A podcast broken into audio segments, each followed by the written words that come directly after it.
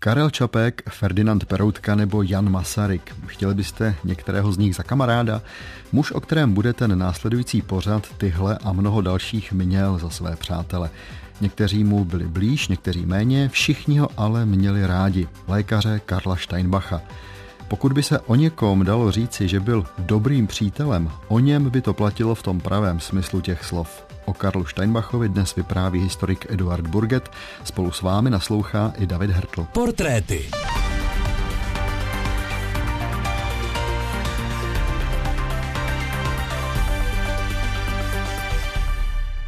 Edu Burgeta vítám ve studiu. Hezký den. Dobrý den. Nebývá úplně obvyklé, abychom portréty začínali hned dvěma ukázkami po sobě. Dnes to tedy uděláme. Řeknu, co si budeme číst. Nejprve nám David Schneider ocituje z českého románu, to je skutečný název, to není jenom nějaké konstatování, z českého románu Olgy Scheinpfugové, který vyšel u Františka Borového v Praze v roce 1946 a potom uslyšíte takovou malou ukázku z pohřbu Karla Čapka z prosince 1938 a to sice z projevu, který na pohřbu měl Ferdinand Peroutka. V obou těch ukázkách, které jsou teď připraveny, je nějak zakodováno jméno Karla Steinbacha. Umřel na jejím rameně ve tři čtvrtě na sedm. Nenapadlo jej nic lepšího, než se modlit. Hučela hlasitě odčenáš, aby ho poslední kapky jejího hlasu doprovázely. Ulevilo se jí, když ho konečně položili naznavená nemocná záda. Co si se podivně pohnulo a zahučelo – to dole stáli bez hlasu celé hodiny jeho kamarádi a teď se to dověděli.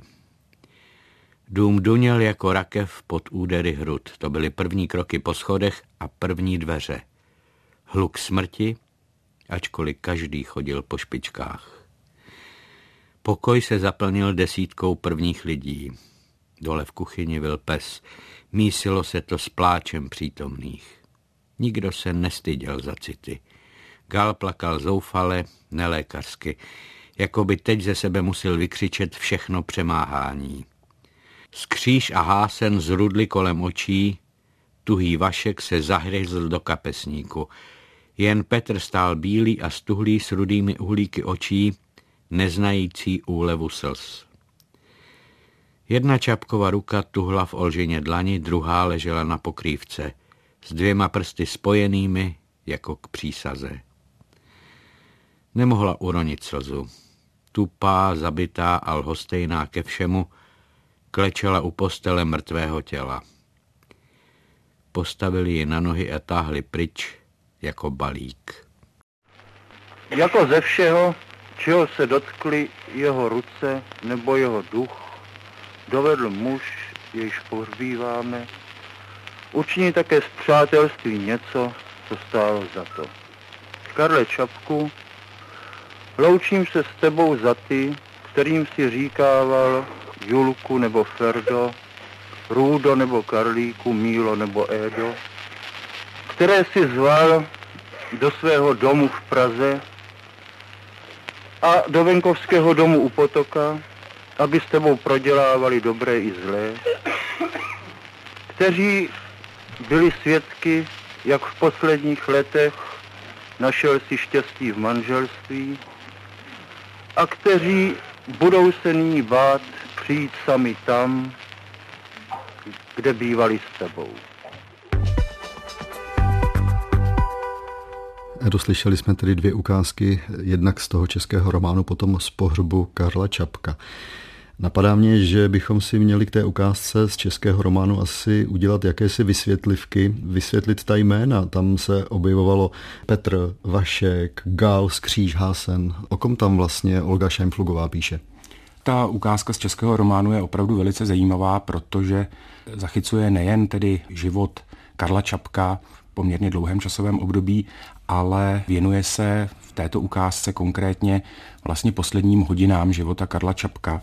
My v té ukázce a vlastně v celém tom románu nacházíme na jednom místě řadu Čapkových blízkých přátel, jako už je ten zmiňovaný Hasen, což je herec Hugo Haas, nebo Petr Outka, což je Ferdinand Peroutka, případně Vašek, tedy Rudolf Jílovský, Skříž, který se tam také objevuje, je bratr nakladatele Julia Firta, lékař Leopold Firt a ten zmíněný Gal jest tedy Viktor Gal a to není nikdo jiný než právě lékař Karl Steinbach.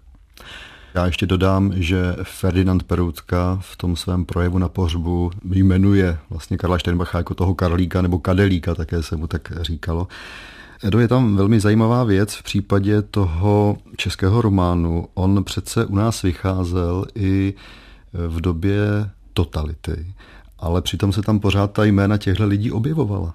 Tak český román vyšel poprvé v tom roce 1946 u Františka Borového, jak bylo řečeno. Potom vyšel ještě do roku 1948, tuším v několika dalších vydáních, a pak se objevil eh, v novém vydání v roce 1969, tedy v době, řekněme, určitého uvolnění, kdy i let, které knihy, které dříve vycházet nemohly, vít mohly. Samozřejmě, že poučený čtenář tak nějak tušil, kdo se skrývá pod tím jménem Petr Outka, případně Viktor Gal, ale v době 70. let potom ten román už vycházet eh, z pochopitelných důvodů nemohl. Ale v knihovnách prý zůstával. V knihovnách zůstával, ale jaksi nebyla to, řekněme, literatura, která by stála v popředí knihovních regálů.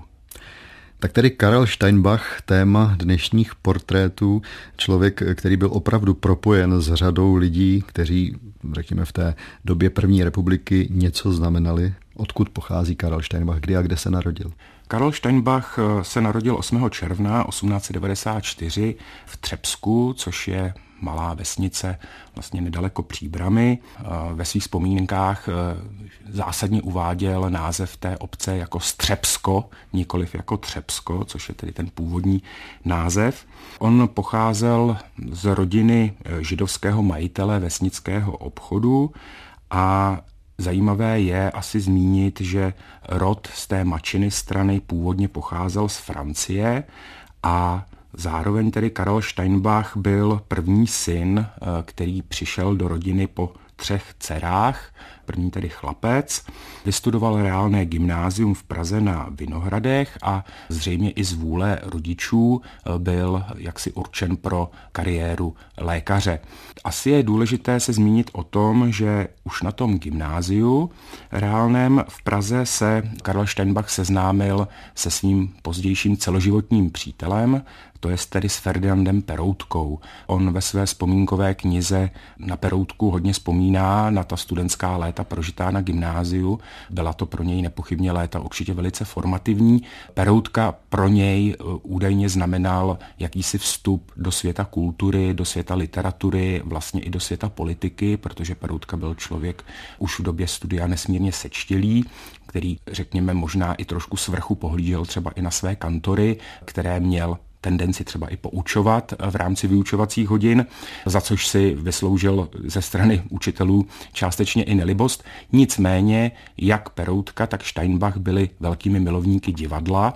Steinbach vzpomíná na to, že nevynechali prakticky jediné představení, které se hrálo třeba v Národním divadle nebo na jiných scénách. Dokonce chodili do divadla i statovat, tedy měli zájem i, řekněme, o hereckou profesi a Karl Steinbach dokonce jeden čas uvažoval i o tom, že se stane hercem. Nicméně po maturitě se hercem nestává, ale vstupuje na lékařskou fakultu. Vy jste přinesl dnes do studia vzpomínkovou knížku Karla Steinbacha, kterou ještě otevřeme a něco málo si z ní ocitujeme. Já tu knížku připomínám, protože Karl Steinbach v ní velmi krásným způsobem vzpomíná na léta první světové války, která trávil nejprve v Praze a později narukoval do Rumunska, do Albánie. On se do Prahy vrátil 29. října 1918, ale z mnoha jeho vzpomínek i z těch, které později natočil v exilu pro rádio Svobodná Evropa, vyplývá, že asi naprosto zásadní zážitek pro něj byl v prosinci 1918, když se do Prahy vrátil prezident Masaryk. Když celou tu knížku eh, Steinbachovu čtu, mám takový pocit, že to byl člověk naprosto bytostně spjatý s tou první republikou a že nejenom, že v ní zažil ta svá krásná léta, ale že naprosto souznil s tím etosem té první republiky. Je to tak? Já ten dojem mám stejný. My bychom si asi měli ještě tu chronologii Steinbachova života asi říci, že on, když vstoupil na tu lékařskou fakultu, tak on na ní vstoupil vlastně ještě před první světovou válkou a on v roce 1916 musel narukovat, jak už bylo řečeno, a šel vlastně na východní frontu a on ta studia nedokončil, takže on vlastně poté, co se vrátil z fronty, skončila válka, byla založena republika, tak on se na lékařskou fakultu vrátil a studia ukončil teprve v roce 1920. Nicméně to období vlastně budování státu po roce 1918 bylo pro Steinbacha velice důležité. On se skutečně identifikoval s Československou republikou, s politickou reprezentací a řekněme s jakýmsi kulturním liberálním proudem, který tehdy v české kultuře převažoval a myslím si, že ta jeho oddanost Masarykovi a republice, že byla možná daná i tím, že on jak se pohyboval vlastně v tom prostředí kolem Ferdinanda Peroutky, kolem lidí z novin, kolem lidí z kultury, tak e, tito lidé vlastně byli podobného neboli stejného smýšlení a to do jisté míry zanechávalo na Steinbachovi také určitý vliv nepochybně. Bavíme se o jeho přátelích, vy jste zmínil opět Ferdinanda Peroutku. Pojďme si poslechnout jednu z nahrávek rádia Svobodná Evropa, patrně z konce 60. let.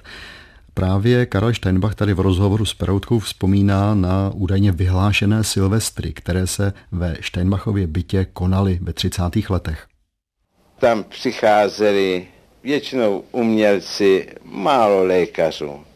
Ale byl tam vždycky Čapek Karel, byla tam Olga Scheinflugová samozřejmě, Haas, Starý Vidra, Vojta, sochař Dvořák, Tomáš Herben.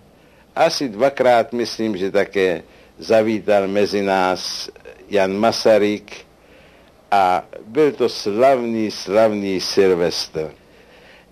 Obyčejně o půlnoci to veselí tak trošku utichlo, když Čapek prones přípitek na šťastný nový rok. Posloucháte portréty, profily malých i velkých osobností 20. století. Premiéra ve čtvrtek po 8. večer na Plusu. Tématem dnešních portrétů je Karel Steinbach, vypravuje nám o něm historik Eduard Burget a dobrý poslech portrétů přeje stále také David Hertl. Slyšeli jsme Karla Steinbacha, jak vzpomíná na Silvestry ve 30. letech v jeho bytě na Havlíčkově náměstí na Žižkově.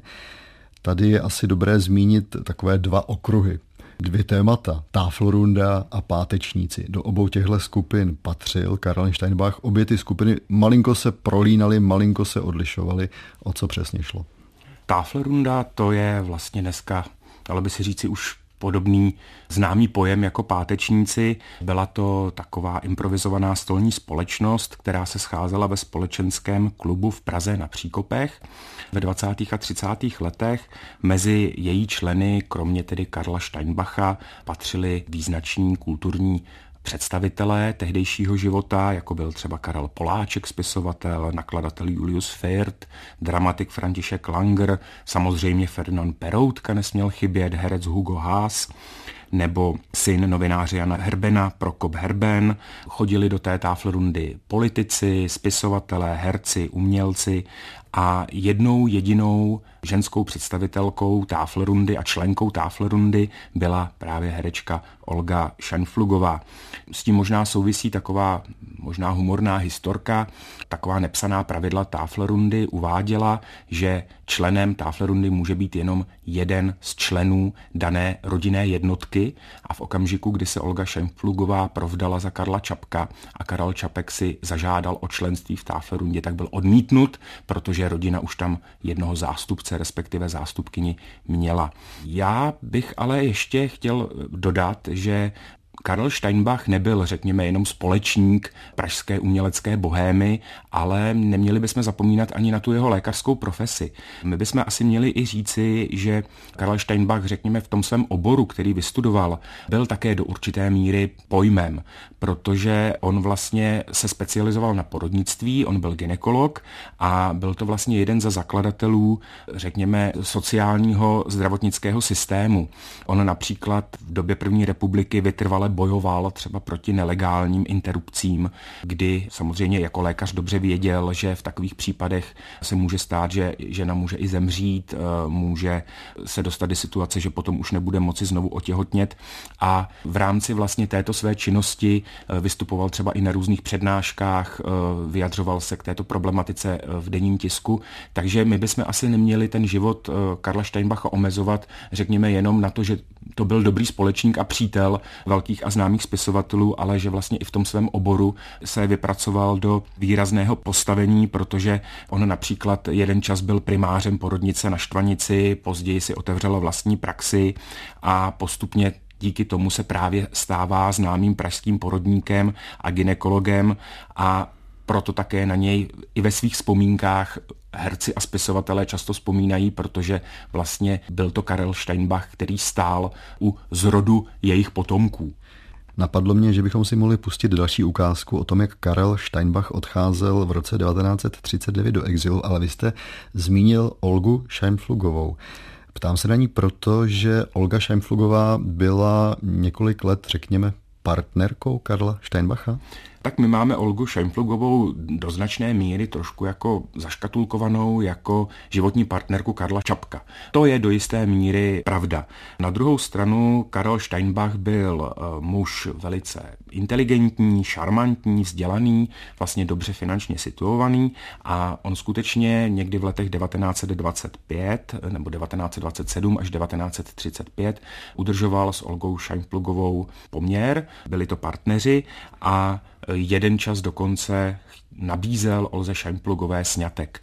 Olga Šajmplugová nakonec ale dala přednost Karlu Čapkovi a Karl Steinbach, přestože v jeho vzpomínkách se to různými ženami a milenkami hemží, tak se vlastně neoženil po celý život a neměl ani žádné děti. Karel Steinbach, co by muž tedy židovského původu, velmi dobře asi tušil, kam se věci ubírají. Na jaře roku 1939 proto odchází do exilu. Ta následující ukázka, která je z knížky Viktora Fischla, doktor Karel Steinbach, svědek téměř stoletý. Ta knížka vyšla v exilovém nakladatelství Index v Kolíně nad Rýnem v roce 1988 tak ta následující ukázka nám představí možná tak trochu jiný způsob odchodu do exilu. Možná si pod pojmem migrant nebo exulant představíte někoho, kdo opravdu s hrůzou a v obavách o život prchá kam si na druhý konec světa. Jak odcházel Karel Steinbach, to si teď můžeme poslechnout. Z Holandska jsme jeli lodí do Londýna, kde jsme museli čekat tři dny na naši loď. Zavolal jsem hned po příjezdu Jana Masaryka. Jeho první otázka byla, mám-li sebou smoking. Když jsem řekl, že ano, udal mi čas, kdy pro mne pošle vůz a že s ním pojedu na večeři. A tehdy na té večeři u majitele největších obchodních domů v celé Anglii jsem teprve viděl, jaké vážnosti a oblibě se Jan těšil v londýnské společnosti. Co dělal Karl Steinmach ve Spojených státech během druhé světové války? Karl Steinbach se ve Spojených státech velice rychle adaptoval, on se naučil anglicky, začal vlastně pracovat jako lékař na československém konzulátu, byl pověřen odvody dobrovolníků a zároveň také pracoval jako rozhlasový hlasatel programů, které se vysílaly do protektorátu. Asi bychom měli říci, že právě díky tomu přátelství s Janem Masarykem Karl Steinbach v podstatě velice rychle pronikl, řekněme, do té americké společnosti, protože Jan Masaryk tehdy v době války do Spojených států často z Londýna zajížděl a právě Karla Steinbacha jako svého přítele vodil do různých eh, amerických diplomatických kruhů a společenských kruhů a i díky tomu vlastně se Karl Steinbach velice rychle v té Americe etabloval. Po válce se Karel Steinbach vrací do Československa, zjišťuje, že valná část jeho rodiny zahynula v koncentračních vyhlazovacích táborech. On se opět pokouší navázat na tu svoji lékařskou praxi, dál ji provozuje, dál je osobností pražského kulturního života, ale ono to zase velmi rychle končí. Ano, v březnu 1948 odchází do Spojených států znovu. On měl výhodu v tom, že měl občanství Spojených států amerických a měl zároveň i e, zajištěno, že pokud se do Spojených států vrátí, tak tam může začít opět svoji lékařskou praxi provozovat. Pravda je, že Jan Masaryk e, v podstatě Steinbacha nabádal k tomu, aby do té Ameriky odešel, protože se obával tedy nejen o něj, ale i třeba o další lidi a vycházel z toho, že Eh, si do jisté míry Steinbach takto může zachránit život živobytí a obecně svoje postavení. Takže ano, v březnu 1948 opět tedy Steinbach přichází do Ameriky a otvírá si vlastní praxi a v Americe potom už zůstává až vlastně do konce svého života. Ta knížka, kterou vy jste přinesl, ta je důkazem toho, že v exilu byl Karel Steinbach musím říct si opět významnou nebo minimálně zajímavou osobností, protože eh, pohyboval se v tom krajanském hnutí a prý byli vždycky všichni zvědaví na jeho přednášky, na jeho vyprávění. Eh, tak Karl Steinbach byl nepochybně dobrý vypravěč a vlastně Viktor Fischl, když eh, připravoval tuto knihu, tak on sám v úvodu píše, že v podstatě Karla Steinbacha v těch 80. letech eh, v Americe vyhledal právě proto, že jednak věděl, že Steinbach je skvělý vypravěč a za druhé eh, chtěl jaksi čtenářům evokovat dobu první republiky, vzpomínky na Ferdinanda Peroutku, na Karla Čapka, eh, na Jana Masaryka a další osobnosti tehdejšího života a proto se právě za tehdy už vlastně 94 letým Steinbachem vypravil, strávil u něj doma 10 dnů a sepsal s ním vlastně tuto knihu, eh, kterou následně tedy vydal v exilovém nakladatelství Index v Kolíně nad Rýnem. Ale ta knížka, kterou vy jste do studia přinesl, ta už vyšla v Praze. Ano, ta vyšla eh, ve státním pedagogickém nakladatelství krátce po listopadové revoluci v roce 1990. Musíme říci, že Karel Steinbach eh, se dožil opravdu požehnaného věku, protože i ten listopad 89 ještě mohl z New Yorku sledovat. Ano, a dokonce uvažoval i o tom, že se do Prahy ještě podívá. Bohužel k tomu už nedošlo. O tom, že on opravdu snil o návratu nebo alespoň tedy výletu nebo cestě do Prahy. O tom je i naše poslední ukázka. Rádio Svobodná Evropa vysílalo v lednu 1990 v pořadu Hlasy a ohlasy reportáž Karla Jezdinského ze setkání českých a slovenských krajinů v New Yorku. To bylo takové setkání na pomoc staré vlasti a tam byl také Karel Steinbach. Poslechněte si, co řekl Karlu Jezdinskému. Já neviděl miliony lidí tak šťastných, jako například při příjezdu Masaryka, při jeho návratu do Prahy. A teď na televizi jsme zase viděli milion lidí, nebo tisíce lidí, rozraděcnění. Ještě s tím rozdílem, že tentokrát to byli skoro sami mladí, tím je to cenější. Vzpomínáme na tu krásnou Prahu a přejeme jí, aby ten rozkvět zase byl veliký. Pane doktore, poslední otázka. Podíváte se ještě do Prahy? Já bohužel, mě bude v červnu 690 let. A co to je za věk? To už je, nemůžete žádný programy dělat a ohlášené výlety. Ale ujišťuju vás, nikdo mě neudrží, když ještě budu chodit a budu mít mozek v pořádku. Říkal 95-letý Karel Steinbach. Velký sen o cestě do Prahy se mu už tedy nevyplnil. Zemřel 31. prosince 1990 a bylo mu těch 96 let. V roce 1992 Václav Havel vyznamenal Karla Steinbacha řádem Tomáše Garika Masaryka čtvrté třídy in memoriam. Tak to je vše z dnešních portrétů. Děkuji za spolupráci historikovi Eduardu Burgetovi. Edo, díky naslyšenou. Naslyšenou. Ukázky přečetl David Schneider, technicky spolupracoval mistr zvuku Ladislav Čurda a loučí se a příště naslyšenou těší také David Hertl.